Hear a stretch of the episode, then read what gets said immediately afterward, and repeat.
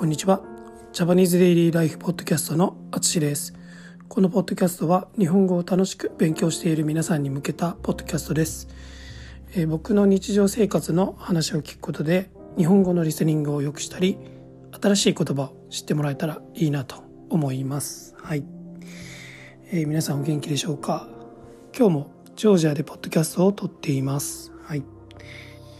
えー、っとね、アルメニアへの小旅行についてのポッドキャスト。3回目かな？はい。うん3回目ですね。はい。えー、5日間アルメニアへ行っていました。はい。えっ、ー、と今日のポッドキャストはアルメニアの世界遺産についての話ですね。はい。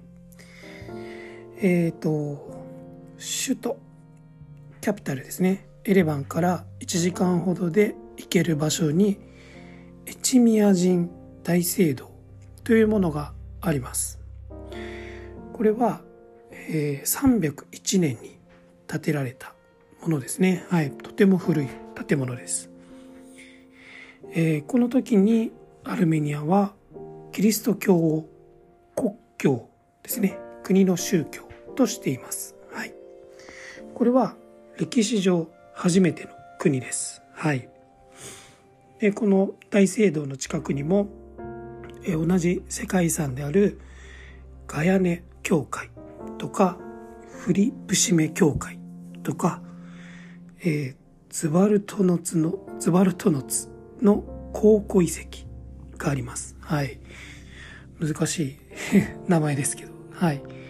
でこの大聖堂ですね。エチミア人大聖堂。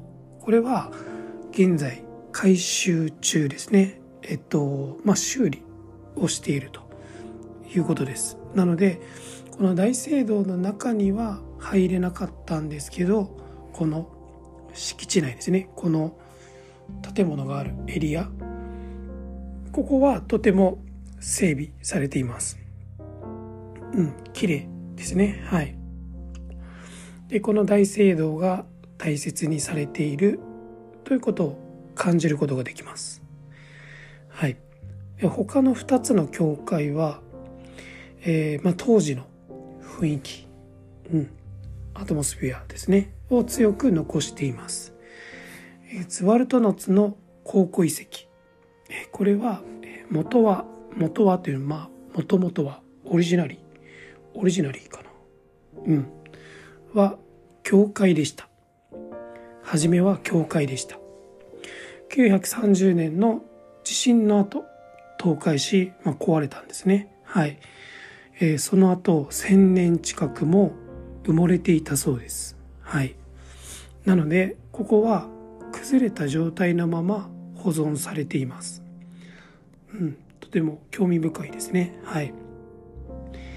えー、このエチミア人、この地域は4世紀まで、えー、アルメニアの首都として栄えていました。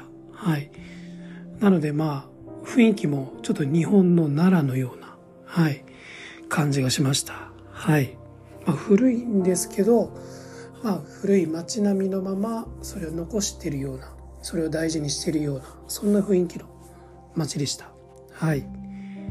えー、そうですね。はい。すごく、あのー、まあ、天気も良かったので気持ちが良かった。はい。